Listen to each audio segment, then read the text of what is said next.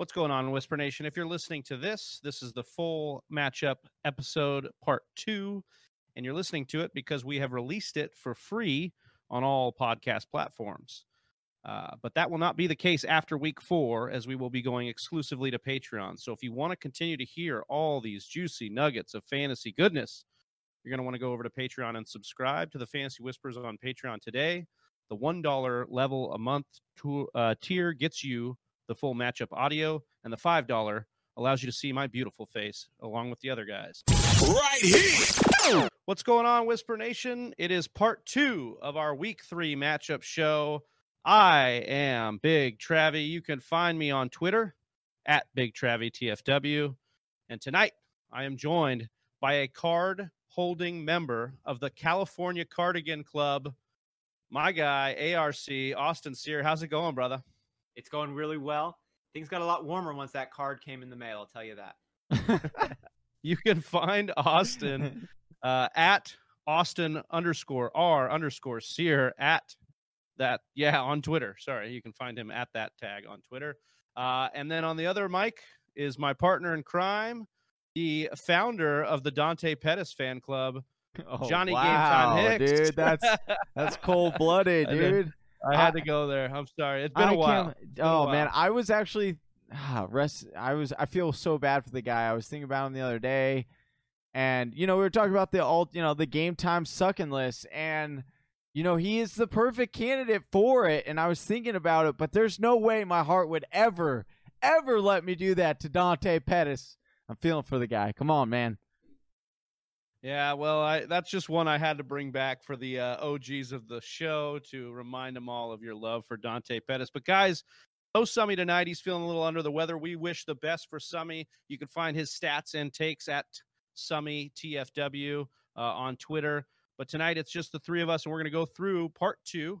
We gave you part one already. You can find that on all the podcast platforms. But if you're not subscribed to us over on YouTube, make sure you are, because not only do we drop pieces of this show, so you can have those condensed matchups. But we've got our lineup show on Sunday morning that's live. And the three of us also do the injury news and notes roundup every Friday to get you prepped for your lineups uh, going into Sunday. So make sure you're subscribed at the YouTube channel. That's searching the Fantasy Whispers over on YouTube.com. But uh, before we start the show, guys, I wanted to give a couple rounds of keep trade cut for the Whisper Nation faithful out there. And Austin, I'm going to start with you. This one's a big, heavy hitter at the top of, of lineups is the quarterback position. And at the top of the quarterback position, uh, the number one QB in fantasy is Russ, Russell Wilson. They're letting him cook. The number two fantasy quarterback is Josh the Stallion Allen. And the number three fantasy quarterback, back from injury, back from the depths of darkness, Cam Newton. Uh, so, Austin, I got to ask you: Are you keeping, trading, cutting? Which three guys here, uh, or which uh, which of these would you keep, trade, cut? I'm going to keep Russell Wilson because Russell Wilson is cooking. They are finally allowing him to unleash and show us all that he has not just been a product of the system, he elevates the system. And Russell Wilson doing what Russell Wilson can do is a good thing for any team that has Russell Wilson rostered, including the Seattle Seahawks. Yeah, I'm keeping him. I don't see this slowing down. I think he's going to be the number one quarterback in all of fantasy. I think he's going to be the MVP. I don't see this slowing down. I only actually see it getting even better if that's possible or staying at this pace. I would trade Cam Newton because I don't believe you can get a hotter storyline right now, and the value is going to be through the roof for Cam Newton. There's nobody who wouldn't want to get their hands on that. He's not just running the ball, he's throwing for like 400 yards. And Yeah. I don't see this really slowing down moving forward in this Bill Belichick system of his. And I would cut Josh Allen. I wouldn't love to do it, but I'm just not sold that Josh Allen is as legit as his start has indicated. If he keeps it up, I'm not surprised. Uh, but Josh Allen just seems like someone who runs because he has to, not because it's the most advantaged situation for the play at hand. So he looks like he is not in control of all the plays that he makes happen. So I would let him go. I would trade Cam Newton. I would keep Russell Wilson. Yeah, I kind of set you up a little bit for failure with those three big names, but I like how you did it there, and I like you the point on Josh Allen. Definitely has faced the least amount of competition of those three quarterbacks um, as far as the opposing team. Johnny, on the running back side of things, I'm going to give you running back seven, eight, and ten. So running back seven is Dalvin Cook. Running back eight is Chris Carson, and running back ten is your boy Nick Chubb. Keep trade cut. All right, so I'm going to. Ooh, this is a good one. It was so it's Dalvin, it's Dalvin Cook, Chris Carson, Nick Chubb. So I'm gonna cut Chris Carson. I hate to say that, but I gotta cut Chris Carson because the trade value because people know Russ is cooking. So uh, the trade value there is not going to be as as significant. Uh, I am going to I'm going to trade Dalvin Cook because he is going to get me the most in return. And then I'm going to roll with Nick Chubb because as much as the haters want to keep saying it, the dude keeps producing. So I understand you had to give up a first or second rounder. That sucked. I get it. And I get it. Kareem Hunt is a good running back. But here's the reality they are still using Nick Chubb. He's still getting you massive yards and massive games. Are you not happy with 24 fantasy points? Unreal. Yeah, I'm keeping my boy Nick Chubb, baby. I don't think anybody's unhappy with Nick Chubb, man. Uh, I well, there is, Well, there is I some mean- concern on FF Twitter about Nick Chubb and Kareem Hunt, but you're not you're not upset with what Nick Chubb's given you. No. You just think you know you're just being selfish and wanting a little bit more uh, because Kareem Hunt exists. you want the right? bell cow. The bell cow, Austin, as they that- say. the bell cow of the ball. Yeah. Uh, Austin at the tight end position. We're going to have a couple gaps in between these positions, but number six is Darren Waller. Number eight is Dallas Goedert. And number 10 is TJ Hockenson. Keep, trade, cut. Keep Darren Waller, trade Hockenson, cut. I already forgot who you said the last one. That's how irrelevant. Dal- he is. no. Hockenson Yeah, I was the last Goedert. one. Dallas Goedert. I mean, Goedert. Yeah, I'm, I'm cutting Goedert because you're not going to get very much trade value for the number two tight end. I know there's this storyline people want to say he is jumping Zach Ertz, and if he does, great. You got a one A one B tight end situation over there. It's tough to trade out tight ends as is. Uh, TJ Hockenson might be one you can get away with though because of that draft pedigree coming in as the number one drafted tight end just two years ago. He's breaking out right now. He's looking like he could be a top choice there for Matt Stafford. I would love to keep holding on to Darren Waller. He is the main vein of that passing attack. He's like literally the only guy who's not 17 years old playing for them from the wideout position with both rookies, uh, Edwards and Ruggs on either side. Waller is leading the league in tight end receptions at 24. Travis Kelce's number two at 20, and number three is a distant third. And like I said with you the other day, Jay, Jon Gruden is so crazy. You could see him reviewing stats of Darren Waller saying, "We want to get the man more looks." I Yeah, believe it's that. like, I think we're gonna uh, keep pushing. It's Kylo Ren in Star Wars. She's going to say, More. Give me more. That's definitely what, uh, yeah, that's what you feel like with Waller. I would actually, I'm just going to say this really quickly. I think I would trade Waller because I think his value is the highest of these guys. And I would stick with Goedert and I would cut Hockenson. I haven't liked Hockenson's snap share, and I don't know if I buy that Hockenson's breakout is this year. I do believe he's breaking out, but I think it might, we might be a year too early on TJ Hockenson. So, uh, but I could be wrong. Johnny, I want to kick it over to the wide receivers here. It's Okay, good. I thought- I thought you were gonna go with kickers and give me a kicker question. I Yeah. was gonna be like, Oh, it's actually fan- fantasy punters. No. yeah. right. Uh, at the wide receiver position, I've got three ancillary pieces here. Uh, at number 15, fantasy uh, wide receiver on the year through two games is Keelan Cole. Number 16 is Marquez Valdes Scantling. And number 17 is Russell Gage. I was really excited to pick this batch of three ancillary pieces that have had some good production this year. And I'm going to make you keep trade cut this batch of three Keelan Cole, MVS, Russell Gage. Wow, this one is difficult. This is uh this is all three of these guys have very very high upside. They start off really well. Uh I would I would I would cut Russell Gage because I think that Russell Gage uh, I'm still not I'm not sold 100% on his target market share. I mean, he's getting he, the second most uh, targets there uh, amongst the three wide receivers. I don't know if that continues. Uh, I would trade. I would I, I would keep Cole because I I think the upside is still there. Like I do think that there is a potential outcome where uh you know he is kind of that wide receiver one and it's like a 1A and 1B with him and Chark. Um I I think that he has the talent to do that. And then uh I would trade who was the third guy you had just said? Sorry. Oh, MBS. MVS. Yeah, I would I would probably trade MBS. That that hurt. I like MBS, man. But he might have the least amount of value, so you might have to cut him and actually I actually think that, and I'm going to ask Austin to weigh in here. I actually think that Russell Gage may have the best value to trade with uh, right now, just given Yeah. the high potency of that offense and the defense in Atlanta. I mean, what a world we, what a what a what a world we live in where Austin all offseason was trying to get us on the Russell Gage bandwagon, and here we are. And I actually think Russell Gage, number 17, lowest of these three, has the most value. Austin, Did the man just throw a touchdown pass? Yeah, yeah, almost he should have. tried. He tried. Yeah, And that wasn't on uh, him. That was on Julio. Yeah. That, That was, definitely on Julio. I'm gonna still say he threw a touchdown pass. It didn't end up counting as a touchdown, but the man threw a touchdown pass. It was a And I- touchdown pass in our hearts. When I was when I was hyping Russell Gage all offseason and picking him up in our dynasty rookie draft this year, I didn't even know the man was gonna be throwing touchdown passes. like cheat code. Hello. I thought you were going to go the other way and say that you did know he would be throwing touchdown passes. I would never lie to you. I would never lie to you. You know Alex, what's and you kind know of what funny? W- Well, the funny thing is like I I am just as shocked as you guys are, but in but at the same time I'm not shocked because Mohamed Sanu was throwing touchdowns. We just didn't know that Gage had an arm, dude. Like he And he really a does, cannon. right?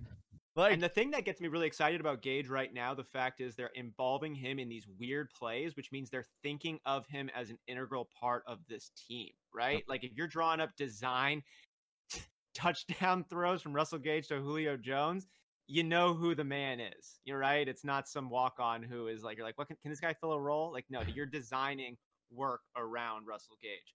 Right. Yeah, I would. Uh, I w- I like that. Uh, I mean, I think Russell Gage is probably the guy I'm sticking with on this, but I think the trade value may be better here. Keelan Cole, I agree with you, Johnny. I wrote about this in the waiver wire article that I think he's got a shot to be the number one. And MVS, I want to love so much as a Packers fan, but he is not catching a lot of his uh, targets right now. He's not being very efficient with One- his targets. one could that- say that's a little bit he's- one could say he's the AJ Green in uh in Lambeau. Yeah. Close, close to it. All right. Well, that wraps up our keep trade cut segment, and we will jump right now into the matchups, part two of week three. And we left off with a good one here, or what we thought maybe coming into the year would be a good one. And that is the Houston Texans visiting the Pittsburgh Steelers in Heinz Field. It's a 45 point uh, over under with Pittsburgh favored by four points. And so, Johnny, I want to talk to you when we look at this Pittsburgh team. What are some of the things you're looking at the most uh, as far as fantasy football is concerned with this squad? I am so excited for this game. This game is lining up to be just a sneaky play here. Uh, from you know Ben Roethlisberger coming back, we had all these questions, right? A lot of a lot of fans had questions whether or not uh, Big Ben can return to uh, his his prior dominance a few years ago. What how was this wide receiving core gonna pan out? Uh, so that we we're we're we're slowly seeing through these games what's happening and we like what we're seeing we're seeing very very uh you know fantasy fantasy friendly assets here but what i want to know is who is the best guy to target is the wide receiver one in pittsburgh juju or is it our boy on the show Diontae Johnson I that that that is a battle that we will continue to watch week in and week out. I'm I'm excited to get uh, Austin's input on that, what he sees there, and I want to know because I was a part of it. Who here wasted their money and their fab money on Benny Snell here? Anyone in any leagues like that? That was Uh, me. I needed a running back real bad. Yes, and I I Oh knew it. God, I you knew it. This would happen. That soundbite, and of course it would happen. Splice- I know, splice- yeah, of so course. I, I want to splice it with uh, some of our uh, our takes in uh, you know mock drafts this this past fall. But Austin, let's get started here. Let's talk at the top with Ben Roethlisberger because you were either in one camp or the other. You either thought Ben Roethlisberger was washed and his elbow was done, or you thought that he had a chance to stay healthy and get it done this week uh, or this year. What are you seeing from him, and what do you see in this matchup against the Texans that you like or don't like? I think we're looking at more of a big Ben Roethlisberger of old, which is somebody with an extremely high ceiling who can drop 500 yards any given week, three touchdowns, no problem. He can also flip it around for 195 yards, no touchdowns, and a pick or two. It's just what you're going to get when you pick up Big Ben. He can win you leagues, um, and you're drafting a quarterback there late. Big Ben doesn't go off the board early, and this is part of the reason why. And I think that he's a very safe, very good week to week type of player. If I had Big Ben, I would hope to have another quality quarterback on my roster to fill in against tougher matchups. This week is not one of those weeks, though. I'd feel really good about Big Ben against Houston uh, and rolling him out. And it's really just a take a look at who the defense is. Um, and if it's somebody who's got a, a couple holes in their secondary, get them going. They have pretty nice pass protection going on in Pittsburgh. They're the number nine ranked pass blocking efficient team. Big Ben Roethlisberger is number 26 out of 32 in terms of pressure that he's taken. So he's getting time to operate, scan the field, and find his weapons there, as Johnny mentioned, in Diontae Johnson and Juju Smith Schuster uh, as well as James Conner with a nice bounce back week last week. So uh, I like Yeah, the so- weapons that we're seeing. Yeah. So let's talk point? a little bit about that Conner uh, situation because you know I remember last week advising Whisper Nation, look, I don't know if I can trust Conner after the way Monday night went, and so basically, you know, if they took advice that you know, and and and really, I think this was how it was across you know fantasy football community. They sat James Conner in his 16 carries and 106 yards. I sat him. Feel like do I you feel like you're going to be chasing points here, Austin? No, I don't. I am also with Johnny in that I sat James Conner in my hometown league and uh, ended up, I would have lost my matchup anyways with that one, but it didn't help. and uh, I'm feeling good about him moving forward. We talked a little bit about that conspiracy theory that Mike Tomlin wanted to get Benny Snell some action. Uh, conspiracy theory, move on to a new one because, or it's, or double down on it right now and it's getting really freaky. But James Conner showed up last week 16 touches, 106 yards, two catches, uh, five of the seven red zone touches. Um, and he had the only red zone target. He produced, he looked good. Uh, Benny Snell, three rushes for five yards, one catch for negative four yards. Uh, so that means he ended up at one yard for the entire game on six attempts.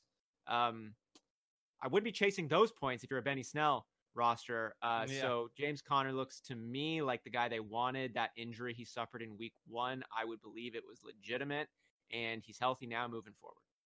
So we've got a situation where Houston is bottom 10 in both rush and pass defense.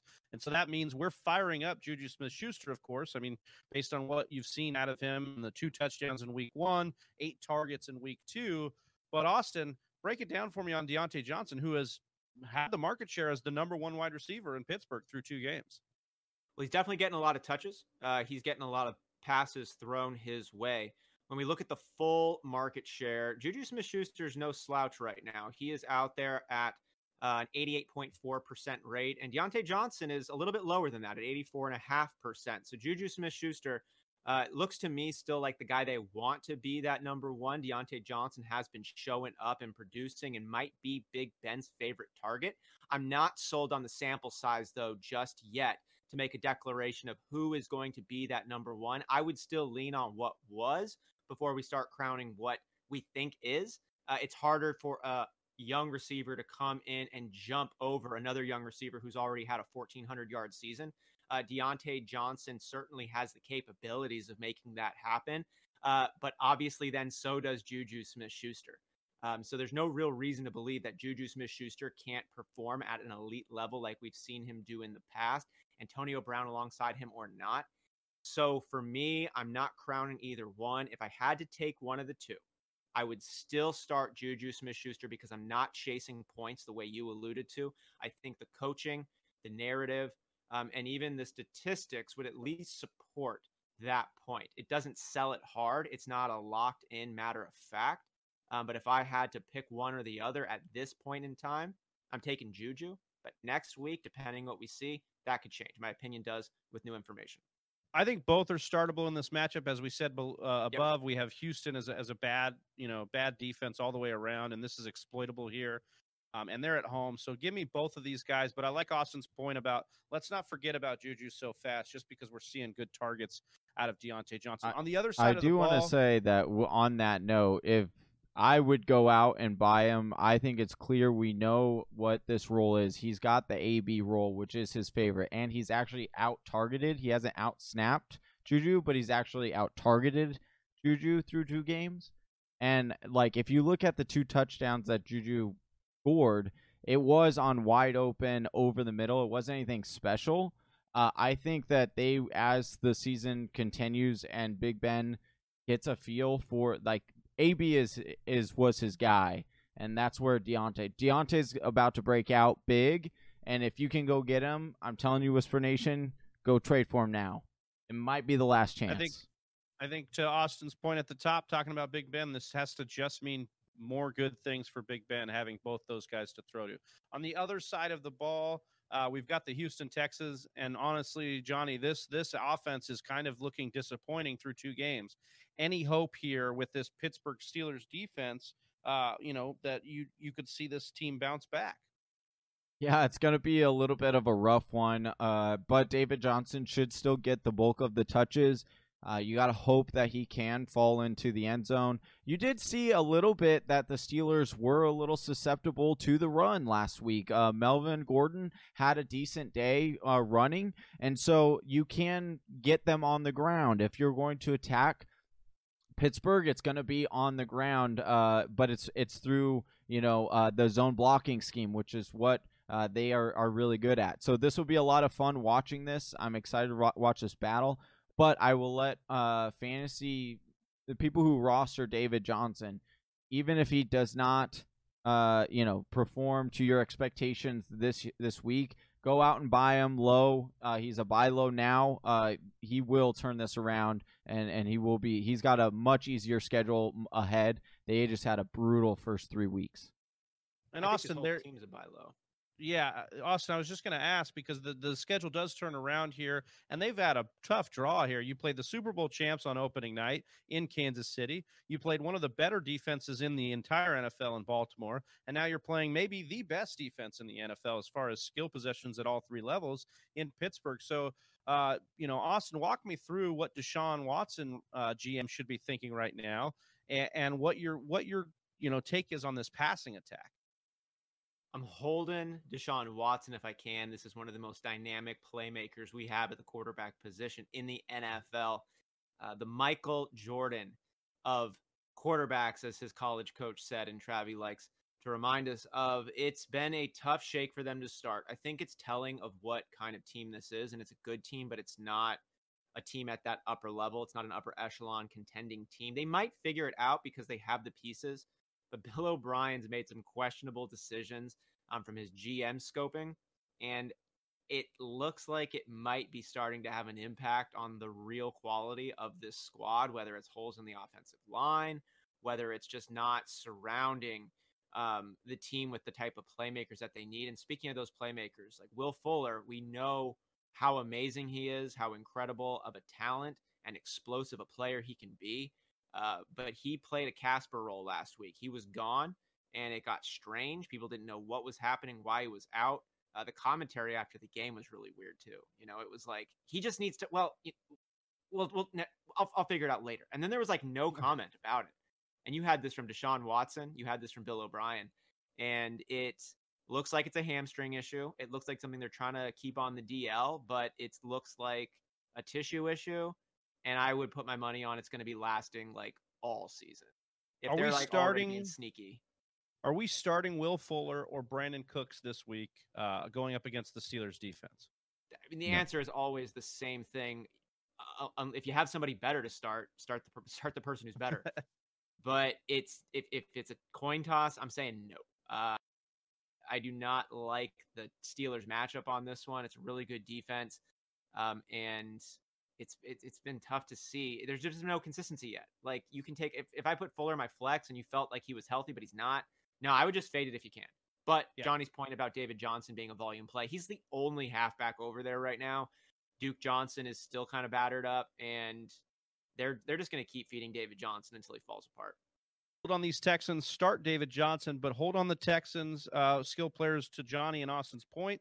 After this, they play the Vikings, Jaguars, Titans, Packers, and then the Jags again. You like that slate of games coming up uh, because you think that the maybe the offense can get right here. All right, moving on to our next matchup, we have the Tennessee Titans visiting one of the worst teams, and maybe surprisingly worst teams in the NFL, the Minnesota Vikings. This is a 47 and a half point over under sneaky shootout with two and a half points being the line here. Tennessee favored by, you know, just under a field goal. So, Austin, when you look at, you know, the, this team, the, the teams here, sorry, Minnesota, when you look at Minnesota and what they've got going on, I said, you know, surprisingly pretty bad, but, you know, not a great showing against the Colts. How are you feeling about this Minnesota team right now? As a Packers fan, I Yeah, like no, I no mean, joke. Um, I would be a little bit concerned about this whole situation right now. Um, I mean, from a fantasy perspective, Adam Thielen is. I'm not worried about Adam Thielen right now. It looks like they're going to make bad decisions to his benefit, and Dalvin Cook is doing what you're kind of hoping that he's going to be doing. But this whole team looks like one that's just in somewhat disarray, and I wouldn't be feeling great about it as a Vikings fan. Yeah, so uh, Johnny, we've got a situation here that actually might work out really well, like Austin said, for Adam Thielen and even Dalvin Cook if they can get him more involved in the passing game. But that's that this defense is just a funnel to give up a ton of points. And so this team is going to be fighting back in a lot of games. Uh, unfortunately, that hasn't meant good things for Kirk Cousins. But what does it mean for the other playmakers on this offense? Yeah, I think that uh, there's a potential for Adam Thielen to be a buy low right now. Uh, like you said, that defense is really bad, and so they're going to be trailing in a lot of games. Uh, that's not going to change, and so uh, you know Adam Thielen had a, a down game, and that's going to happen. But we know what Adam Thielen's ceiling is, and it's what he did in Week One, uh, or sorry, Week Two. Uh, no, take three. We know what he did in week one, and he exploded. And in week one, in week two, uh, he didn't do so well. So uh, that is the ceiling. That's the floor of Adam Thielen, uh, and that's going to happen. But overall, you're going to be uh, happy with putting Adam Thielen in your uh, starting uh, lineup. So they are going to be behind in a lot of games. Yeah, so a banged up secondary for Tennessee right now. Adoree Jackson on the IR. Malcolm Butler has not participated in practice, neither is Chris Jackson. And then the only healthy starter is Jonathan Joseph, who is not the greatest lockdown corner that he used to be when he was younger. Um, so we're starting Adam Thielen. I think you can be confident this week that he can get ba- back right. Dalvin Cook is another one you like here. Tennessee has actually been the eighth worst defense against the run. You like the points in this game, 47 and a half over under. And you like the fact that Dalvin Cook's found the end zone in both games and been a, a cog for this offense, uh, and maybe the only cog outside of Adam Thielen. I, we're not confident uh, in either of the tight ends. You know, Kyle Rudolph, Irv Smith. You're probably not rostering them, and You can- definitely yeah. not in Kirk Cousins. You can Uh, definitely kinda cut them. them go. You can definitely cut those tight ends. Austin, it gets a little more interesting when we go to the other side of the ball with the Tennessee Titans. We've got Ryan Tannehill. We've, of course, got Derrick Henry, and then Jonnu Smith working a, a breakout candidate uh, this season as fantasy football's number one tight end through two weeks. I don't think that's going to slow down though, and there's not a lot of. I mean, he it is going to slow down in that there's other tight ends who are going to step up. I mean, George Kittle really hasn't played at all. Uh, Travis Kelce's going to keep doing what he's doing. Uh, Darren Waller, uh, Mark Andrews is like the number eight tight end right now, so I see that moving up as well. But Jonnu Smith is going to be a top five tight end. We've expected hit. We've known that he's an athletic, playmaking type of player who's now going to be benefiting from not a lot of people ahead of him. Right now, Corey Davis is the only guy who's maybe ahead of him, and Jonnu Smith is actually probably the choice number one ahead of Corey Davis until AJ Brown gets back. He's not back. He's dealing with a bone bruise. He's going to be out this week, it looks like, again. And this could linger and it could uh, last for several more weeks. So this looks pretty bad. And Corey Davis, I like his outlook. I will talk about him in a second, but Jonnu Smith is going to be benefiting from this a lot and I'd be feeling really good if you had him in your lineup. Yeah. Uh, so you know, sp- speaking of Jonnu Smith, he's he's got an ankle thing and he he's kind of missing Yeah, practice was- here and there. You've you've got to watch that. I don't know if it's going to be anything serious, but we've got a situation here where it's such a smash spot here against Minnesota. Like we said, 47 and a half points in this over under. We know it's Jonnu, and we know we're probably streaming Ryan Tannehill, if not trying to roll with Tannehill for as long as we've got him. But Johnny, I think it gets a little more interesting when we talk about Corey Davis. Are you okay with firing up Corey Davis, or do you think it's a trap? Uh, no, I would fire up your. If this is Minnesota, you're firing up pass catchers. You're fine with it this Against week. that elite defense? You're definitely, uh, you're definitely starting Corey Davis. But I would actually, after that, uh, I would sell high on these guys because AJ Brown should be back uh, shortly, and so he will be a, a major target um, in this in this offense. So that's going to take away targets from Corey Davis. It will take targets away from Jonnu. I do still think Jonnu will be a good, solid tight end, but I do think that will limit to where he is right now. Uh, and and same with Corey Davis. I think Corey Davis has been targeted heavily uh, because there's no other wide receiver to target right now. Well, let me go, and let me just Humphreys give the right uh, listeners let me give the listeners something that's going to make them feel good right now. If you've got Corey Davis and you're thinking about and you're and you are and you are playing Corey Davis like I am in our league of record this week, and I'm freaking stoked about it. We're talking about a fourth year wide receiver who was taken fourth overall. This is a guy with incredible pedigree, and if you look at the truther comments out there on the internet, it's if you give the man ninth, a right? It was ninth overall, right? Top By the way, he's a first he's a top first round pick. Yeah. Yes. top 10 you can't take the air out of this Hey, balloon yeah, I big was just gonna say You can't let this doesn't one have a I'm lot. just. I'm no, no, no. And if you're gonna be flo- if you're gonna be freaking inflating Corey Davis, you're gonna be a little bit off. All right. So that's what's No, just gonna yeah, happen anytime you're talking about. you're gonna about start Corey him Davis. this week. You're gonna This be a week- little off in the Yeah. head. Yeah. No, this week, yeah, yes, you you're are. definitely starting him this week. after year after year. But the man is a top 10 drafted wide receiver in his fourth year who's shown flashes here and there. That's that's that it's like when you're a bad golfer, but you go out on the course to play 18 and you have like two good shots out of 130. And you're like, but those two shots, man, I can play this game. I know what this is about. Corey Davis has done that the first three years in his career. Keeps giving you just a couple good shots while you hit a one. I can't believe we're talking. Ten, yeah, Corey like Davis ten minutes on Corey Davis is DeVante unbelievable. Parker, DeVante man- Parker and Corey Davis remind me of the old man sitting on the porch drinking lemonade, telling you the same story and acting like it's a DeVante new Parker one finished every last year, Big Travie. Y- Yeah, I know can where we- he finished. was can, not can we buying five? it. move on? not- can we I'm move on? Can we move Is on? that right, wide so- receiver one maybe elite? All right, so moving on to the next one, we're going to talk about the Los Angeles Chargers here as they host the Carolina Panthers. Uh, maybe the biggest storyline here has not too much to do with fantasy football, and the fact that the Los Angeles Chargers doctor tried to kill Tyrod Taylor by injecting him with a rib, uh, well, with a, a rib injection to try and ease the pain, and punctured his lung, uh, and he had to go to the hospital. So he will not be playing this week.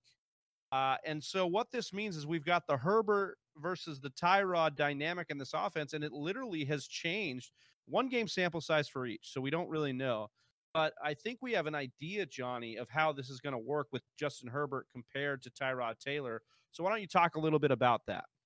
Yeah, so they came out and said Herbert will be the starter. I'm excited to see what he can do. Uh, obviously, Carolina is not the best defense, so uh, I am I starting Herbert this week in a two quarterback league? Yeah, I'll fire him up. Uh, but you know, in a single quarterback league, no, I I, I want to see it uh, again before, and also there's not a long term. Uh, um, like I guess I wouldn't even stream him at that point.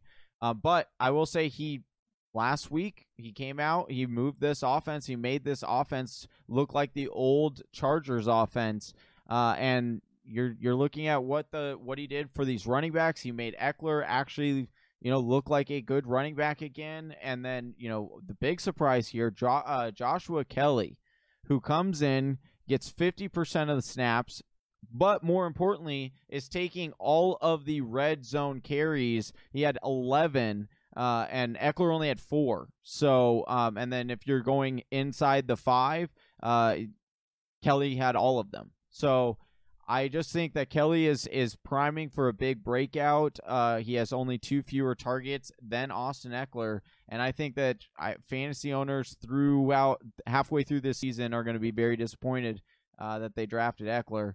Um, I he'll still get volume, I, but I don't, I don't know if I agree 100%. Only if Herbert is able to start for an extended period of time, then I would actually be okay with where you took Ekeler in, in his production because you'd mentioned the three targets, five to three targets. Uh, you know how Kelley has, has got that, but those three targets are mostly from that game two with Herbert. So you did see Yeah. Ekeler get back into his receiving role with Herbert in the offense. I actually think in this spot, facing the 32 ranked ranked defense uh, Oh. in the NFL right now, you're starting both of these guys with pretty much good confidence that both can get it done in a smash spot here. Yeah, Uh, I definitely kicking think it over though.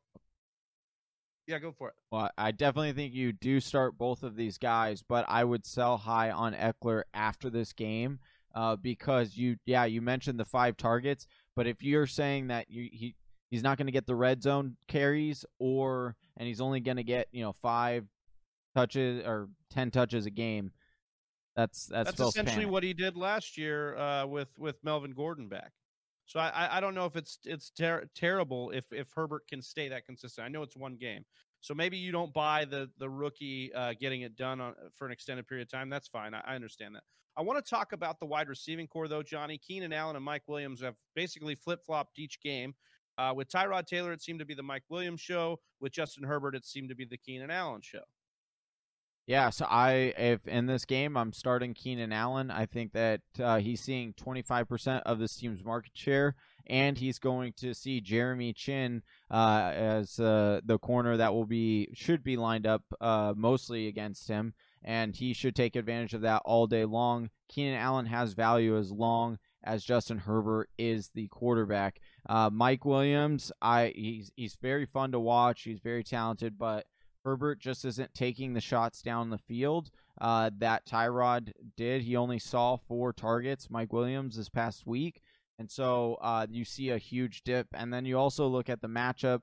Uh, Rasul Douglas should be, uh, you know, matched up against him, and that's not a good matchup for BMW. Um, so I would bench uh, BMW if I had him on my team. I have And it. we're I good am. with start. Yeah, and we're good with starting Keenan Allen. We like what we see there.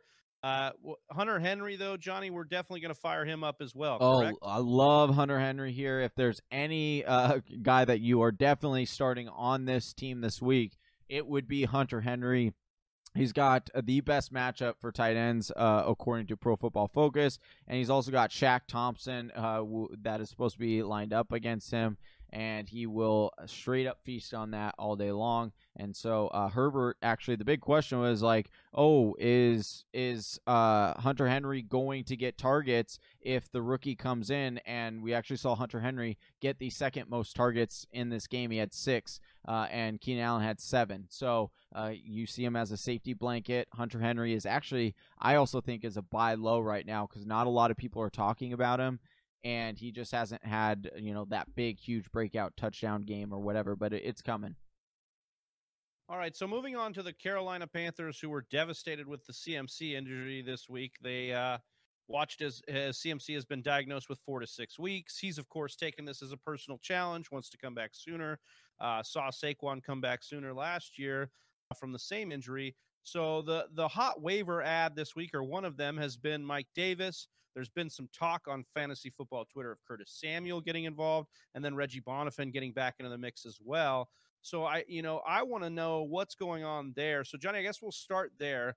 Mike Davis, Reggie Bonnafon, CMC, Curtis Samuel, all this this thing going on here. How how, how do you shake this out? Yeah, so Mike Davis is the guy that I would roll with here if you have to do a spot start.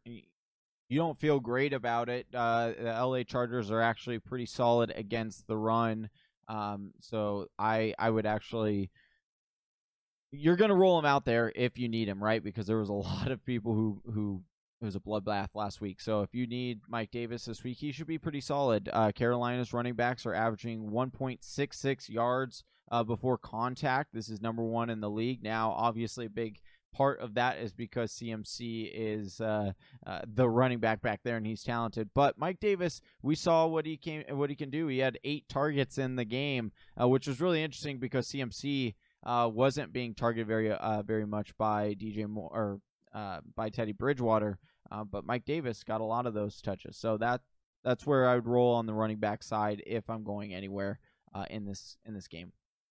Well, okay, so in this one, it, it seems to be the Chargers you know, strength is probably in the pass defense versus the rush defense. So, Johnny, uh how are you feeling? Is is Robbie Anderson the truth? Is this a real thing? And then DJ Moore, you're probably rolling out for sure. Yeah, I actually think that uh, speaking of a buy low candidate right now, I think that DJ Moore is also a, a really big buy low candidate right now. Look, this guy run he's ran 94% of this team's routes. He's been targeted on 24% of this team's uh, or he's getting 24% market share. His average depth of target is 12.6. Uh, and in the red zone, he's getting 50% of uh, the end zone targets. So this he just hasn't come down with them, unfortunately. So uh, I think that will get corrected. So DJ Moore, I th- I'm playing him in this. I have confidence in him in this game. Robbie Anderson, uh, Mr. Anderson to all of us here, as we like to say on the show. Uh, I I think that he's he's been fun to watch, and I think that continues. Uh, I think Teddy Bridgewater is is going to uh, have to continue to be developed in order to get that confidence to go deep uh, more often. But you, I mean, you're looking at what he's doing, and he's he's producing for fantasy owners. He's uh, sporting a 10.9 average depth of target, and he's doing so uh, doing damage after the after the catch as well with the 6.1 uh, yards after yak, as we like to say. Uh, so I like that. All right, moving on to our next matchup. This one might be a snoozer as we watch the New York Jets come to town. Indianapolis is that town, and they will be facing the Colts in a 43 and a half point over under, with the Colts favored by a whopping 10 and a half points. Austin, when we look at the Colts side of the ball, what are the major storylines, at least for fantasy football, that that really have your eye in this one? Well, the biggest storyline that's coming out right now is is for me two people. Jonathan Taylor, uh, obviously with the Marlon Mack injury, has been getting a ton of carries, 25, I believe, last week for over 100 yards. And then another injury is giving an uptick, and that's the injury of Parris Campbell. Prayers up for him. And the impact now that this could have on T.Y. Hilton. T.Y. Hilton's off to a disappointing start, but the man is talented. He's playing with a brand new quarterback. There's not a lot of other options then for Philip Rivers to connect with. I think that T.Y. Hilton will rise to the occasion sooner than later. And Jonathan Taylor is going to keep doing what the Colts hoped he would be doing when they went ahead and drafted and spent a pretty pick to pick him up there. Um, that's really the major storylines that we're looking at. Otherwise, I mean, you could do a like an anti storyline with Nyheim Hines, who in our league of records, somebody spent more than their entire WOB, literally, because they had made a trade to acquire extra WOB and dropped 101 on Nyheim Hines. I get the play. Um, but 2020's after, biggest mirage so far, Nyheim Hines for yeah, sure. Eh, eh, you know, and I'm not going to take a victory lap on this one though. But when the two minute drill that does come out, I had a question. Somebody hit me up. It's like no mention of Nyheim Hines. I'm like, I get the Nyheim Hines hype on this one, but stats from before are not a guarantee of what's coming up ahead. And just because Philip Rivers had had an affection with Danny Woodhead, Austin Ekeler, these pass catching backs, it's a brand new team. It's a brand new jersey. We don't yet know. We can't guarantee what we're going to see. So Nyheim Hines, I think, is going to be a game script dependent type of play. It's going to be a flex desperation throw who could hell get you a ton of points like any week, but that floor is subterranean. So I would not be feeling very confident with him there in that position. But I'm glad you I'm glad you mentioned the matchup dependency because I think it actually works for him and it works for Philip Rivers in a lot of games as well. If you look at what Philip Rivers is doing here, number 11 in adjusted completion percentage with 80 uh, percent there, number 11 in pass blocking efficiency. Um, 61 of 74 of his dropbacks have been from a clean pocket we know that they're going to protect for him. I think the difference is can he push the ball down the field? And so maybe that's the concern you have with a guy like T1 T.Y. Hilton. But I like what I have what I'm seeing out of T.Y. Jeez. T.Y. Hilton here, 21% market share. The next closest is Jonathan Taylor with 13%. So Rivers is also doing a great job of distributing the ball. We know we've seen seven different pass catchers with nine and a half percent or more of the market share here for them. But I still think that T.Y. Hilton is the top dog because he's doubling, uh, you know, that market share from everyone else. I think that Michael Pittman, uh, Zach Pascal are in- interesting in their own way, but I think with that injury to Campbell, they kind of both cap each other's upside. Uh, Pittman being a rookie, I tend to not want to trust it just yet.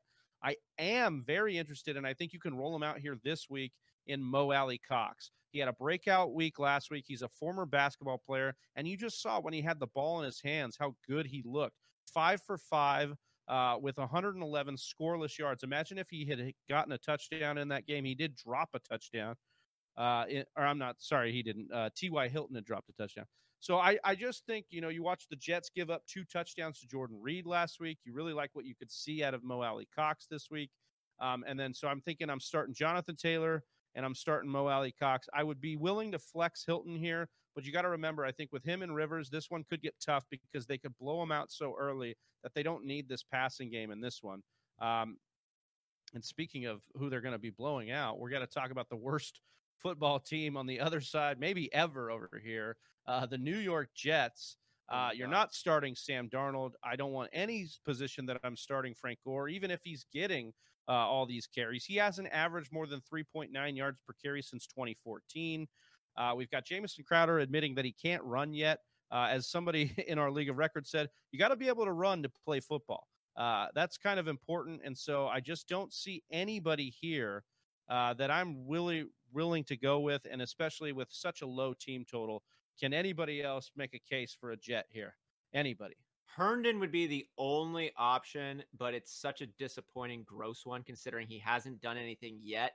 I know a lot of folks, myself included, stepmom Lauren was all about Chris Herndon and the prospect of this tight end coming in and breaking out. The case for him is that there is like literally no other pass catchers available. Jamison Crowder, he can't walk yet. Uh, Breshad Perriman, he's dealing with a leg issue. He's not going to be playing this week, it looks like. Uh, I mean, for the love of God, they had Braxton Berrios out there. They were feeding targets to. I mean, you know, that sounds like a made-up name. It sounds. I like mean, a he got it. He Superman had a good game though. I mean, Yeah, that's the sounds like reality. The villain. reality is, it's like, yeah, these guys, they're throwing out guys, but they're Any getting given targets. So yeah, um, this is the NFL. These guys, every single one of these players, every I don't care how bad the NFL team is, it could beat the best college team of all time. It's it's I I take that to the bank. I will defend that point seven days out of the week, and I will beat whoever wants to make the other side of the point. that 2000, that 2003 uh, Miami hurt. stomped That by the Miami hurt. Jets. They would get stomped by this te- by this year's Jets. Do you know who was on that team? The guy that was on this team now, Frank Gore. How many NFL but Frank players? Gore at 20 at at 20 years old. Frank Gore I'll take Frank Gore at 20 I over Frank know, Gore dude. at 44. You might, you might teach him a couple things. I don't know. He might know Uh, a couple from- of those moves. Go like look at said. that. Yeah. Go look at that From one of- 2003 game. From Like one of the Wilson- worst. Gemini man, right? yeah, exactly. uh, from one of the worst uh, competitive games on the schedule, or likely competitive games on the schedule, to maybe one of the best. We've got Dallas at Seattle here uh, in a 55 and a half point over under. That is the highest over under on the docket. And you have got the Seattle Seahawks favored at home over the Dallas Cowboys by four and a half. When I look at this, I mean, it's finally happening, guys. Happening, guys. And, I, and I'm sure Whisper Nation and people listening are like, "Shut up about Russ cooking." I'm sorry. We've been asking for this for years, and it's finally happening. It has to be the number one storyline that Russ is cooking. Finally, he is a you know shoe in to be an MVP candidate at least as long as he stays healthy. And so we've got to talk about that. Austin, just preach a little bit. We've got to take a little bit of time and indulge Whisper Nation because obviously you're starting Russ, uh, but he's Can I talk about the right now. weapons yet too? Can I talk about? Yeah, you can talk about it all, Lockett? man. Oh my goodness. So this is such a freaking fun unit right now. And what I mean by that, okay, so we'll touch on Russell Wilson here quickly. Russell Wilson has been a perennially we'll say underrated. And I was listening to Al Michaels and Chris Collinsworth, you know, play a little bit of like, ah, shucks, the whole world's been against Russell Wilson his whole life. How dumb are we? And we're not. We're not that dumb because we're talking about a five foot 10 dude drafted in the third round. Okay. These are not impressive metrics when you're looking at six foot four ungodly athleticism. Like this is a guy who is quick. He's not fast. We're talking about a guy who is kind of short. We're talking about a guy who is like really smart. It's Russell Wilson. genius, Everyone right? knows who Russell Wilson is. I mean, like, It's unless you were born in 2020, even then, you still probably know who Russell Wilson is. Right, but what we're seeing now, you, we've known who Russell Wilson is, and now we're really getting to know who Russell Wilson is. And Russell Wilson, well, people might have called him like a system quarterback, and you could say that sure, that's true, and the system was really good. Like it's hard to say that Russell Wilson was the person carrying the team when he objectively was not. And this is literally no knock on Russell Wilson. He This question for fantasy is: Do we, Austin? Do you buy that it's going to continue? Do you buy that Yes. they're going to let him cook the entire year? And I mean, it's set it and forget it with Russ for the rest of the season, right? Do you think he's fantasy MVP no matter what here? yeah, I mean, he was the keep trade cut you had there at the top of the show, so I understand that. I guess Austin, what we really need to dig into here is Chris Carson because if if Russell Wilson is the guy that's going to cook all year long, then does that affect Chris Carson in a way so negatively that you you'd want to move on No. from him? No, because Chris Carson is he's got a 54% snap percentage. The number two is Carlos Hyde at 29%. This is Carlos Hyde's backfield. They're going to be spelling him, keeping him fresh, which I think just means he's going to continue to play at a high efficient rate all season. He's also been catching touchdown passes from Russell Wilson. Yeah. Wilson. He's not he's not a pure runner. He's also catching passes and he's looking good on both sides of the ball. Um, as Russell Wilson is the most efficient quarterback we're looking at right now. The funny thing about Russell Wilson, the point that I wanted to get to here before Johnny jumped in there, was that he has he's going to be throwing crazy touchdowns all season, but I bet you you're not going to see a lot of 300 plus yard games. It reminds me of an Aaron Rodgers from years back when the dude just throws the ball like 30 something times and they're like all for touchdowns. So you're going to see tons of these like 280 yard passing yards and four or five touchdowns that uh, I think you're going to see a lot just because of how efficient Russell Wilson Hyper is playing efficient. hyper efficient and, and his Yep. receivers are doing insane work. This is the most exciting piece right now. You know, Travi, you and I were both staunch supporters of drafting Tyler Lockett first. And there's a lot of reason for that. There's the history, there's the role, there's all this stuff. This is DK DK Metcalf is the fantasy superior option from here on out. And to me, it's not even close. Uh, and I would love to hear a counterpoint on that with there. But here's the thing that's interesting. DK, when you look at snap share percentages for the entire NFL, every single wide receiver, number one is DK Metcalf at 99.4 99.2%. Uh, and then number four is Tyler Lockett at 94.4%.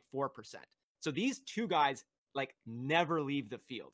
Um, Tyler Lockett is catching a few, he's getting a few more targets his way. He's got 16 on the season compared to DK's 14, but we're looking at 159 total yards on his 15 receptions versus DK's 187 yards on eight receptions. He's going down the field. He's at 23.4 yards per reception right now. DK Metcalf is. And he's, yeah, a burner. He's going down the field fast and catching passes, but he's also catching the ball and just running Stephon Gilmore over. So maybe his route tree, I'm not here to comment on what his route tree looks like his second year compared to his first, but you can just have the guy either go down the field and catch the pass or catch it close and just shove the defender over. And you're going to get a lot of yards every time, no matter what, when you got a wide receiver like that. Um, I think Tyler Lockett has been exceeding his potential for several years. I mean, another undersized guy who's really smart and got a great relationship. But DK Metcalf is like the opposite, right? He's a physical freak, dominant force. And to me, seeing him go from year year one to year two and how much growth he's had suggests to me that oh, DK is cooking with different kinds of intangibles, right? Like he's got all this strength and skill, but he's also somebody who improves, he evolves, he gets better. And we might have like Megatron light as far as I'm concerned. DK Metcalf, if you got DK Definitely. in Dynasty, you might have a world beater for the next 10 years. Oh yeah, definitely an exciting thing. We're starting all our Seahawks studs. They're facing the Dallas Cowboys, Johnny. And if we look at this team from the higher level view, what are some of the things you're looking at? I mean, Seattle's actually been more of a pass funnel this week or this year. Uh, their defense has been really good up front against fun, and then funneling into their you know kind of bad secondary. So, what are some of the things you're looking at for this week here? Uh, to see where Dalton Schultz, if he continues uh, with his targets, uh, a lot of he was a big waiver wire ad. Uh, he had nine targets last last week. Uh, will that continue, or is CeeDee Lamb uh, overtaking a lot of those targets as well as Michael Gallup? Is there a new sheriff in town? Is it CeeDee Lamb? And- right. So after last week in that shootout with Atlanta, we can obviously you know start Dak and Zeke here and this high over under. But Austin, I, we should spend some time here discussing these wide receivers and who you feel confident starting this week because that Seattle match is, matchup is such a juicy one to target. I'm feeling good about all three wide receivers. You know, I put the two minute drill together this morning and I'm feeling confident about all three. And that's a weird one. It's a tough one too, because outside of Cooper, I'm not super confident on Gallup or Lamb. I'm having fun if I'm starting Lamb and I'm begrudgingly still starting Gallup, banking on that 93.5 snap percentage that Gallup is still seeing. But CeeDee Lamb is at 82.5%. Uh, CeeDee Lamb has looked like the better option. He's been doing more with the targets he's been receiving. Um, Gallup last week was just two for 58 versus six for 106 out of CeeDee Lamb. And CeeDee Lamb looks like that pro ready receiver that Johnny was hyping up all season coming in. So Gallup's snap percentage is still there. I think that he is still a very good wide receiver. It's been two games. I think it's going to come through and be all right. I wouldn't mind benching Michael Gallup, though, if you're coin tossing between two wide receivers. Um, I also wouldn't be surprised if CeeDee Lamb does eventually let you down. It's going to happen. It's a rookie wide receiver who is still the third on the depth chart. Um, but I would feel pretty good about Cooper Gallup and CeeDee Lamb if I had to start any of them, or uh, even if I just wanted to. They're, those are good starts this week and probably most of the season moving forward. Love Lamb's snaps percentage in the slot. He's exclusively been their slot wide receiver, which is really nice to see, which means he's going to live off of mismatches all year. Dalton Schultz, if you picked him up, you obviously believe in what Blake Jarwin could have done in this offense. And after 10 targets, catching nine of them for 88 yards, you're probably firing him up this week as well. All right, so our next game is Detroit Lions visiting the Arizona Cardinals. In this one, uh, I'm pretty excited. It's a 54 and a half point over under, so just a point less than the game we talked about previously. The Arizona Cardinals favored by five and a half points. Uh, if Kenny Golladay gets back in this game for the Lions, I really think this could be a, a nice high flying game. But if we start on the Arizona side, we seem to think here that Kyler Murray is that early round QB that you drafted that guy that is the truth. He seems to be making plays with his legs uh, a whole lot more this year, which you really love to see for fantasy purposes. But really, my big question is outside of DeAndre Hopkins, what is the other wide receiver to own here or, or to roster if there is any? This is a nice smash spot for all the guys involved. So, Austin, let's start with you know that the the running back core. actually, no, let's start with the wide receiving core because I want to get your take here on what's going on with those wide receivers. DeAndre Hopkins is obviously locked and loaded. They're getting more than they bargained for when they shipped Deion or David Johnson over to Bill O'Brien and the Texans for a bunch of candy uh, and not mm-hmm. even necessarily the best Costco kind. So DeAndre Hopkins is looking super meaty. I'm loving what we're seeing over there. But after that, um, you know, Christian Kirk, a lot of folks were expecting to see a breakout year. I understand the storyline, the play style is really nice. He's got that relationship with Kyler Murray going back into college. We're looking at the fifth lowest yards per reception among all wide receivers, or uh, um, eh, not. There's there just isn't really yet that much to get excited about on the other side of DeAndre Hopkins. Andy Isabella came in and caught a pass, like woohoo. Um, still super stoked that the Cardinals took him over DK Metcalf. And uh, Larry Fitzgerald is in there, all reliable, but it's it's nobody who you can rely on if you're a fantasy uh, manager here. So I wouldn't be dropping any of the likes of Christian Kirk, but I'm certainly not starting him right now. But I'd like to know what Johnny uh, would would say here about Christian Kirk and if he thinks this is going to be a continuing trend or or uh, uh something that's going to turn around here pretty quick. Uh, I actually think that uh, I would I would I'm fine dropping Christian Kirk. Uh, and I actually think that there's a really big reality that uh, within the next three weeks, you start seeing more Andy Isabella. Uh, Andy Isabella, you said that, yeah, he caught one catch, but that was he's now caught two massive catches in the role that Christian Kirk was supposed to play on the field. And Christian Kirk is struggling so far. He's getting targets, uh, but he's not turning those into production. And you are seeing that Andy Isabella in his limited action is producing massive plays for this offense, and that's what they need from that receiver. And so uh, don't be surprised if in, you know, come week five, come week six on our waiver wire article, uh, you see the name Andy Isabella as a waiver wire pickup. Uh, because that's where I see this going. I think that uh, Andy Isabella will be the the new soon to be starter uh, in Arizona. I have never uh, heard so much unfounded concern as I have on fantasy football Twitter about Kenyon Drake. Uh, Kenyon Drake continues to get bell cow work in this offense. I know Chase Edmonds seems like he's getting a lot of work, but he's actually not. He's only had 15 touches over two games. And so you really like what you see. You like what you see out of Edmonds. I think he's a stash, but Kenyon Drake is a bell cow running back getting bell cow touches. The only problem here is that Kyler Murray has scored three of his five touchdowns on the ground. And so he's vultured a little bit of those touchdowns from Kenyon Drake, but that usage you have to love. On the other side of the ball, uh, you know, jo- Johnny, we have seen Kenny G kind of push this offense backwards, right? And, and, or his absence has pushed this offense backwards. What are you seeing out of Detroit, and what concerns you uh, specifically for this week? Well, yeah, I don't know. I mean, if I'm going to play any of these running backs, it would be DeAndre Swift, but even then, it's going to be a flex option, and I don't even know how much of an upside it really has. Uh, you know, DeAndre Swift, we saw him come in, uh, you know, against the Packers. He had 60 receiving yards. I expect him to be in a similar role here. I expect uh, Detroit Lions to be trailing in this game, and as a result, uh, they will need to put the pass catcher in. Uh, now, on Johnson was the one that got the touchdown last week. We saw Adrian Peterson be productive uh, week one. So I don't know exactly what the game plan is going to roll out for these two uh, between Adrian Peterson and Kerryon this week. Uh, but I'm not really interested in either one, and I'm only interested in DeAndre Swift if I need a, a flex spot or you know if one of my running backs went down. Uh, I think that we're still in a hold and wait uh, spot for, with DeAndre Swift desperation flex there. Uh, is it time to get desperate and needy and maybe move past Matthew Stafford, Austin?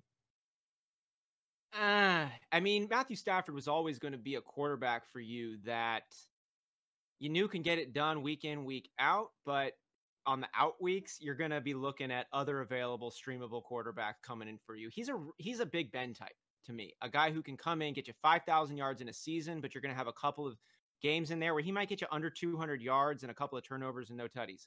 That's what we've always seen from Matt Stafford. I think that's more of what we're going to see from Matt Stafford, but I like having him on my roster with another quarterback because Kenny Golladay is coming back. I think TJ Hockenson is only going to continue to get more integrated into the system. He's still not even 100% healthy. Uh, and Marvin Jones and, and that whole stable of running backs, while not great for fantasy, I think is pretty good for Matt Stafford. And I'm not, I don't have, a, I think Matt Stafford should be on your roster unless you've got a real elite option. Otherwise, at least somebody has a streamable play weekend. Johnny, let's say you know because everything's pointing towards Kenny Ga- Kenny Golladay making his return in Week Three. Let's say he does play. Any interest in Marvin Jones, T.J. Hockenson, both either? What's your take on those two?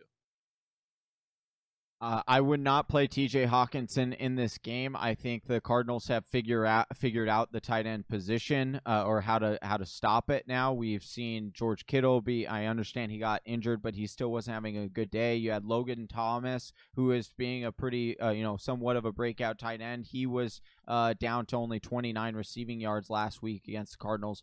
So uh, and TJ has been kind of hit and miss as it is as a wide receiver or you know as the second passing option.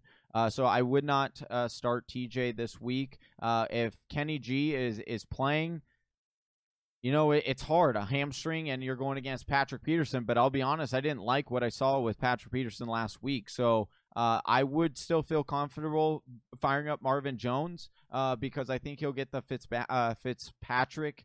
I don't think he'll be covered by Patrick Peterson and I, you know, I think he's just a little bit safer. So I'm okay with playing Marvin Jones in this in this matchup.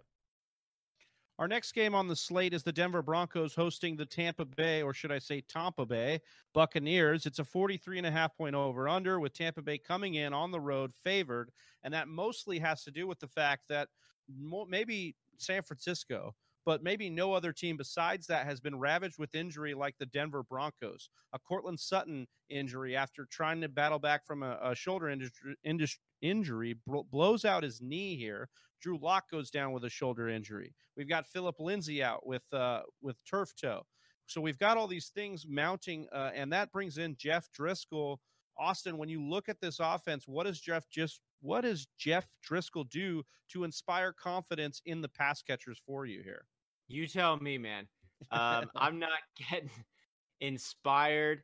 Uh, you know, it's the NFL any given Sunday. These are all pro athletes. Anything can happen. We're looking at a 53% completion percentage, uh, through for 256 yards against the Steelers.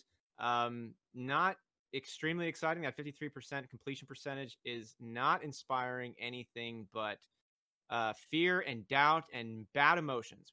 And then the pass catching weapons to go along with Jeff Driskel, uh, just double down on all of those sentiments there. Um, I'm Noah Fant looks awesome. Uh, he looks like uh, I love this year for tight ends right now with the Jonnu Smiths and the um, Noah Fant. Mike and, and Noah Oh, Fant. Yeah, we're yeah, popping guys- off in a big I way. do want to I do want to say that uh, some interesting names here. Jerry Jeudy, uh, he dropped five. He's had five drops. So uh, Driskel could have had an even better day if it weren't for Jerry Jeudy uh, dropping all those targets. And but I'm I'm not saying you're going to start him, but I'm just saying that's pretty impressive against the Steelers defense. So I think that there's actually an option where Jerry Jeudy and actually a, if a, a deep waiver wire stash for 16 teamer, KJ Hamler actually had uh, the uh, tied for the uh, league or not the league, but the uh, team high in targets last week, and uh, and he actually was 12th in air yards. And so you always look about, you know, somebody talked about it on the last show how you look at the air yards to give an indication as to a guy who might pop off, and that's KJ Hamler. if you're in a 20 team league with starting four wide receivers and you want a real KJ Hamler out there, like awesome.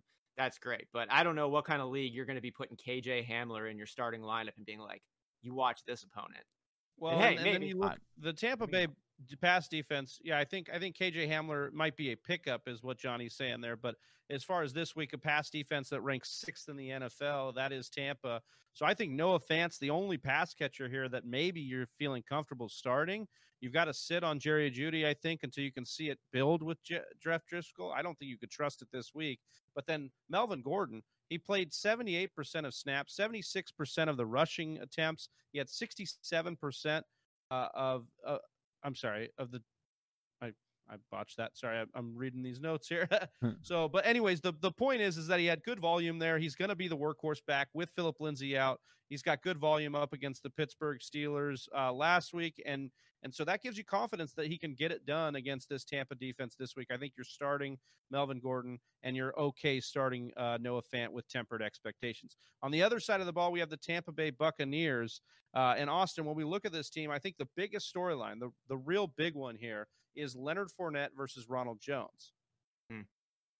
Ronald Jones lost his job last week, at least as that starting role. He's going to be a really, really good uh, number two behind Leonard Fournette. Um, but Leonard Fournette, uh, it's it's now it looks to be his show moving forward. And um, Johnny, I mean, you've been looking at Ronald Jones, Leonard Fournette. I know that this has been uh, a big one for you right now. How are you feeling here about about this now switch or perceived shift? Shift is this legit, and do the numbers hold to that? Yeah, so uh, Leonard Fournette definitely is going to be the lead dog. Now he might not get the very first carry. They're going to use a three down system, uh, which is really interesting. But to to be to ease the the pain or like not to freak Fournette owners out uh, or uh, people who roster Fournette, but uh, he Fournette is the the guy that is the closer, the quote unquote closer. Um, they broke it down basically when the uh, T- Tampa Bay is up by four or more points. Leonard Fournette is in the game. I expect this to even go up as we continue to get deeper and deeper in the season as he continues to learn this playbook. But as of right now, uh, LeSean McCoy seems to have that you know third down scat back role, uh, and then uh, Ronald Jones has that early down work. But again, I think that he is going to take a backseat. I think this is all Leonard Fournette. I feel confident starting Leonard for, or I should reel that back. I think you should feel confident as Leonard Fournette as an RB two this week. Um, but his outlook for the season is an RB one. Any situation where you'd start Ronald Jones in this matchup? No. Okay, and then Tom Brady com- has has been a complete whiff pretty much at the position. we okay moving on for Tom Brady for a guy like Ryan Tannehill, Gardner Minshew, things like that? I would still hold out one more. I want to see this matchup because we still haven't seen, you know, a full game with, you know, Chris Godwin and a full healthy Mike Evans. Like they could still get that going. So I do want to see it. I would give him one more week. But the confidence. Scotty is- Miller was a popular waiver wire ad last week. Any confidence if Chris Godwin does not go, if he can't get back, are you going to roll with Scotty Miller again? In a deeper league if you're in you know a 14 or 16 team league uh then yeah you, you might have to but if you're in a 12 team or 10 team no. Ah, no. All right, one of my most, uh, you know, look the game I'm maybe looking forward to the most because I'm a Packers fan is the Sunday night football game. The Green Bay Packers will travel to New Orleans and face the Saints in a game that is a 51 and a half point over under with New Orleans favored here uh, because there's no respect on my Packers name here. New Orleans is favored by three and a half. Um, and I'm really excited to see what happens in this matchup because we're seeing a different, maybe not a completely different, but a, a very different New Orleans uh, Saints team here. Not a team that's pushing the ball down the field so much. Um, Johnny, when you look at this squad and you look at Drew Brees, what concerns you the most here? Well obviously it's the the lack of taking the shots down the field right uh his a uh, average depth of target uh, was one of the lowest this past week uh, that we've ever seen, and uh, for Drew Brees, right? And then there was interview questions asked asked after, and you know Drew Brees kind of gave the answer of, "Hey, I'm not here to you know throw the ball down the field. I'm here to do whatever it needs to do, uh, whatever I need to do to win a game, and I'm doing." What I need to do. I think it's interesting to note though that now, you know, we saw Michael Thomas, you know, lived off of these slant routes, right? And it could have been a, a true thing that Sean Payton saw Drew Brees uh, his arm talent diminishing, and so that's why he kind of tailored that to that offense. Um, now, with that said, I have all the confidence in the world in Alvin Kamara. I think Alvin Kamara, if we're redrafting today, is honestly probably the RB one off the board, maybe the RB two. Um, there's a little bit of an argument there um, between Zeke and and AK, but I would I would probably say AK. He's looking great. Yeah, so I think this one, I, it's weird because I, I was asked if Drew Brees is droppable, and I actually do think that he is at this point when there's some streamable options out there, but maybe not this week as it is a 55, 51 and a half point over under. They are favored only by three. I think this is a situation where Drew Brees, and maybe that's the case, you know, week to week, Austin, that he could dump off two to three touchdowns to Alvin Kamara or, you know, whoever, you know, Jared Cook and actually make your day in games that he's favored. But just think this is actually turning more towards that old school team of run the ball and do the bare minimum to win the game and rely on their defense. Drew Brees has always been a volatile fantasy quarterback for you. I know he's an all time great, but he is pretty volatile week in, week out. And as he's gotten older, it's more outs than ins. And I don't know why bigger swings. And I think his upside is diminished. I couldn't, I don't know how you could say it's not, especially right now with Michael Thomas out. And keep in mind, his it's not like his number one is a Tyreek Hill, explosive playmaker down the field, burn everybody around. It's, you know, let me catch the ball for six yards and fall forward and do that a thousand times. And so that really plays into this aging Drew Brees. Um, it's they're going to still win a lot of games. It's a good defense, great run game, smart quarterback. Uh, just not really good for your fantasy squad. For other options, as we've discussed already, you're throwing out Jared Cook there. You're throwing Alvin Kamara out there, and maybe you what the heck's Tre'Quan, uh, what the heck flex in Tre'Quan Smith there. On the other side of the ball, we have the Green Bay Packers and Johnny. When we look at the higher level narratives here, Aaron Rodgers is making a case for MVP as well. Aaron Jones and his and his touchdown regression is seems to be out the window here, and then that wide receiving core. Hopefully, uh, Davante Adams is able to make it back. Yeah, I mean this this offense is looking to take a step forward. We all thought it was going to take a step back, and that is definitely not the case. My question is here: uh, Aaron Jones, RB one, right? We're like entire fantasy community is wrong on Aaron Jones, right? We thought, saw the touchdown regression, but would you guys almost sell high on Aaron Jones right now? considering the fact that what we have seen to this point, I mean, he is scoring on insane. Like if you look at the snap, he's got 51% snap share. yet leads the league in touchdowns and yards and and and overall yards. Like that that is pretty yeah, I mean, this is unlikely the to continue. made- This is the case I made two years ago with Aaron Jones that I'll make again now. I think Aaron Jones is Alvin Kamara light. I think he works off hu- huge high efficiency. And when you say things like, "Oh yeah, he's," you know, but what about this 51% snap share? But he leads the league in rushing yards. 143 of his 234 league leading rushing yards. 143 of those have been after contact. The guy is good. He's a great running back, and he's showing it in this league. And I think they are going to continue to. I think no matter what happens, especially in the splits with Davante Adams, when Davante Adams gets dinged up, Aaron Jones balls out. And so I think that he's actually one of the safer guys that you got in the second round because the team, even if the team's really good on offense, he kills it. And if the team is okay on offense, he continues to kill it. He's a, he's a main cog of that Shanahan style Matt LaFleur offense. Are you are you AJ, not AJ AJ Dillon is going to get more involved as this season. I'm keeps not even worried about AJ Dillon. I'm worried about Jamaal either. Williams. Like Jamaal Williams should be 41%. Yeah, 41% snap share for Jamaal Williams. He's the guy Rodgers said had the best camp. I would be worried if you're worried about anyone vulturing, it's Jamaal Williams. It's not AJ Dillon for me this year. And Aaron Jones continues to be the red zone guy. And it's not even the red zone carries. He gets the targets in the red zone. Six red zone targets leads the NFL through two games. but are you are you not putting any stock in the fact that he faced Minnesota who has the that's the worst defense and then he played the Detroit Lions who uh sure, gets gave to play them again, too. He's got two games against him again, too. well only one more cuz they just played him. I mean, their next their next weeks, uh, Johnny, are Atlanta, Tampa Bay. That one's a little bit tougher, and Houston. So those Yeah. are two great matchups. Plus the two you just mentioned. Uh, he's got to play them again, Detroit and Minnesota. So I, I mean, I don't know what we're selling high to do, uh, except to miss out on more touchdowns and points. Okay. And what game script isn't going to work well for Aaron Jones? That's and that's that's what I mean, man. He's one of the better receivers out of the running back position that we've seen right now.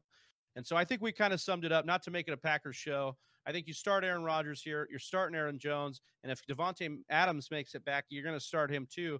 I guess I'll just ask you, Johnny, what you think of MVS versus Lazard in this game, or can you feel comfortable starting both?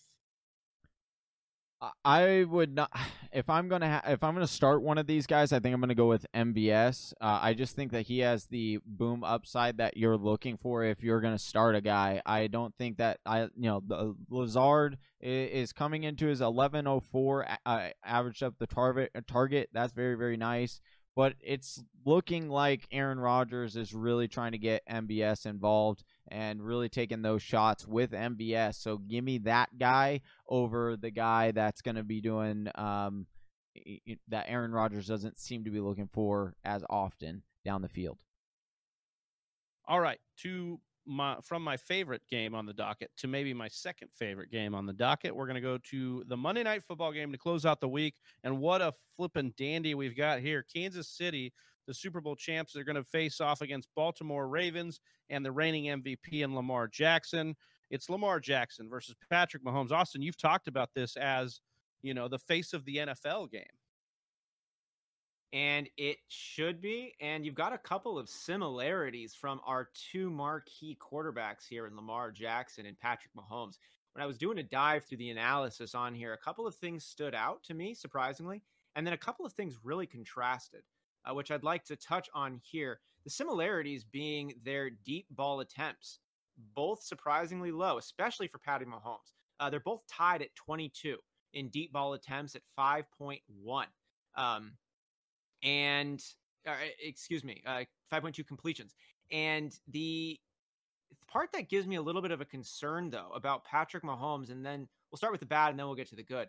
With Patrick Mahomes over here, we're looking at a 20 number 21 in adjusted completion percentage. So for the listeners out there, that's when you take out things like drops and throwaways and really just taking a look at how accurate was he when he was trying to connect with his receiver. Patrick Mahomes right now is the number 21 quarterback in the NFL, and he's the number 17 quarterback in clean pocket QBR. Um, so that means when he's got the time to throw, how good is he when the pocket is protecting him? And the answer is he's meh right now. the Chiefs are going to keep balling. They got these options, but Patrick Mahomes is off to a slower start right now, surprisingly. On the other side of the ball, Lamar Jackson is the complete opposite. And it was really surprising to me when I was sorting by those columns and seeing who popped up at the very top spot in so many of them. He is the flat out number one quarterback with quarterback rating in the clean pocket. That stat we just mentioned there. He's at 141.9. That's a full 10 points ahead of Jared Goff, who's the number two quarterback right now. So when he's got a pocket to throw from, he's the most accurate, most efficient quarterback in the NFL, and it's not even close. Uh, he's also got an 84.8 adjusted completion percentage. That's third in the league, just behind Russell Wilson and Jared Goff. He's also on pace for 792 rushing yards. So the man is throwing at maybe the most accurate quarterback in the NFL, um, just right behind there by a couple. And it, there's a couple of stats suggesting that Lamar Jackson actually is the most efficient quarterback throwing the ball in the NFL. And then he's still on pace for just under 800 rushing yards. So um, those are just like on the quarterback ones. I know that's what we were going to talk about, but it's too exciting of So- a contrast and comparison. No, I mean, yeah, you, I love it there. And what you found out, Johnny, is that we've been asking, well, can can Lamar Jackson improve as a passer? Those were the questions all off season, and he seems to be answering with a resounding yes. I wanted to give you a hypothetical, Johnny. Um, if you if you were at the top of drafts in a lot of drafts this year, you drafted CMC or Saquon, who are both hurt, and then you at the turn you had an opportunity to get probably Patrick Mahomes. So say you're a GM with CMC. No, let's say Saquon because that's the long term injury, and you have Pat Mahomes. Given what Austin's seen here and the slow start from Mahomes, are you willing to part with Mahomes, stream the quarterback position? Maybe you picked up a Minshew or something to get your running back replacement in fantasy. Oh yeah, absolutely. If you need to do that, that's you know Pat Mahomes can definitely get you some kind of uh you know haul back. So if if I'm looking at that kind of situation, I would definitely go that route. That's probably going to be your easiest. Uh, I will say that yeah, if you're in that position, it's it's probably uh it, it's going to be difficult to get out unless you do a move like that, and that's the easiest one to do is just to and and go that route for sure. Austin, when we look at this matchup for Baltimore uh, with their running backs, they're facing a Kansas City team that's 25th ranked with running backs here, but we've seen all sorts of different things happening. How do you shake out this running back situation? And most importantly, how do you view it for this week? So it's hard not to lean on Mark Ingram still, but it's really just hanging on by a thread for me. Last week, I believe, showed a lot here in Mark Ingram scampered for that 20 plus touchdown run, which kind of made everybody forget that he actually had less touches and less yards per carry than Gus Edwards did. And J.K. Dobbins is still this highly touted rookie who is looking like that number three choice there. So it's a full on committee situation that's going on. They're shaking it out as it goes. Um, for this week, I mean, I want to say Mark Ingram, but I also picked up Gus Edwards in our league of record. Gus Edwards is the number 11 elusive halfback all season. And this also includes AJ Dillon with his like three carries, who's like number two. Do you know doesn't who you know who's like five on that list? I bet you do. Yeah, I do. My boy, Bo- uh, Boston Scott. Boston Scott, do you know who's number 42 on that list? I do not. J.K. Dobbins is number 42 on the Yeah. elusive list, and Mark Ingram, I literally couldn't even find him. I like click, keeping, click, clicking pages and doing Command F, I N G R A M. I swear to God, I looked up how to spell his name. I couldn't find him on there. So Gus Edwards, who averages like 5.3 yards for his career, 5.2 yards per carry this season thus far, led the team in touches last week. Was the most efficient runner, had the most yards, had the most carries, averages over five yards a carry for his career on 230 rushing attempts. Is it time to ride the Gus bus? The answer is no, but get a ticket because it's coming by and the answer might be soon. So that's how I would feel about it. You can't go wrong. I'd still start I- Ingram this week. But I am invested in Ingram, Edwards. I'm invested in Ingram and Dobbins in multiple leagues. Uh, in some leagues, one or the other. Um, I think both and and all three of these backs are a hold until we can see more. I think this is going to be every matchup, every game script is going to be different, and how this coaching staff wants to use them. So I would advise Whisper Nation to not start uh, any if you can help it, but maybe you can't, and you're in a situation with CMC or Saquon, and you need to ride one. So I like the I will- perspective there I do want to say that if you do have to start one, it does seem like Mark Ingram is kind of the grinder. Uh, so this game should be a little bit closer. So when that is the case, then Baltimore generally goes with Ingram. So this would generally point to more of an Ingram game, uh, if anything. So if, if you're gonna feel any kind of confidence, I would roll with Ingram in that. But I'm not feeling confident Austin, in that. When we look at the pass catchers, it seemed to be when we came into this year it was Marquise Brown and Mark Andrews. Are you still feeling, especially in this high projected shootout, that it would be Marquise Brown and Mark Andrews as, as locked in here?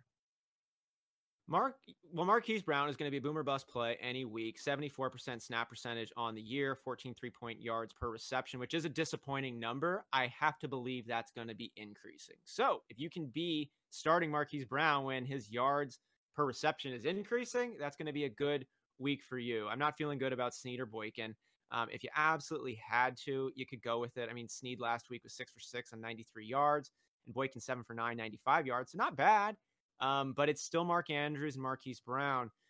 You, you talked about Aaron Jones being uh, an Alvin Kamara light. I mentioned this to you before, Travi. Mark Andrews to me is kind of like the Alvin Kamara of the tight end position. Uh, we were expecting Mark Andrews to be getting the lion's share of the of the snaps. He is definitely leading, but he's at 58% in week two, which is not a dominant number from the tight end. But Back he still to what he was getting last year. Yeah, and so, but he's the number eight tight end overall. I think that continues to increase and go up. Um, so he's kind of like he's not going to be a huge volume play, uh, but it, at least in terms of opportunities. But when he gets them, he does really good work, and Lamar Jackson likes him a lot. And he's a supreme talent and has a really established role on that team. On the Kansas City side, we're starting Lamar, or we're starting Patrick Mahomes, we're starting CEH, we're starting Tyreek Hill, and we're starting Travis Kelce. It gets interesting, Johnny, when we look at the wide receivers because Sammy Watkins went out with a head injury. I'm not sure if they believe he'll play. It's something to monitor here. But if Watkins were to miss, do you like Mecole Hardman to finally get that breakout, or do you think it's a Demarcus Robinson, or would you be fading both in this matchup? Honestly, I'd probably be fading both in this matchup. It is against Baltimore. Baltimore's defense is really good, uh, and that's why I'm I'm actually concerned as well for Patrick Mahomes in this game because Patrick Mahomes, uh, like we said, he has been not uh, playing as well. I th- I still think this offense is still trying to figure itself out. Uh, now they do have a piece like CH and if you're looking at a, a way to beat Baltimore, uh, it's through the run game, and that was what they that's what they were trying to do last week in in Houston, but unfortunately they couldn't uh, because they fell behind too quickly. So um, it will be interesting to see. I'm only starting Tyreek Hill here. Uh, that would be it, but it will be interesting to see what Mecole can do. Well, that rounds it out for us, guys, with our week three matchups. Uh, part two is now complete. As always, if you're not subscribed to us over on YouTube, make sure you are. You search the Fantasy Whispers on YouTube for ARC, for game time. I'm Big Travie. We are the Fantasy Whispers. We're out. Peace. Thank you for listening to the Fantasy Whisperers podcast. You can hear more from John and Travis on Google Play, SoundCloud, and iTunes. You can also follow us on Instagram, Facebook, and Twitter at TF Whisperers.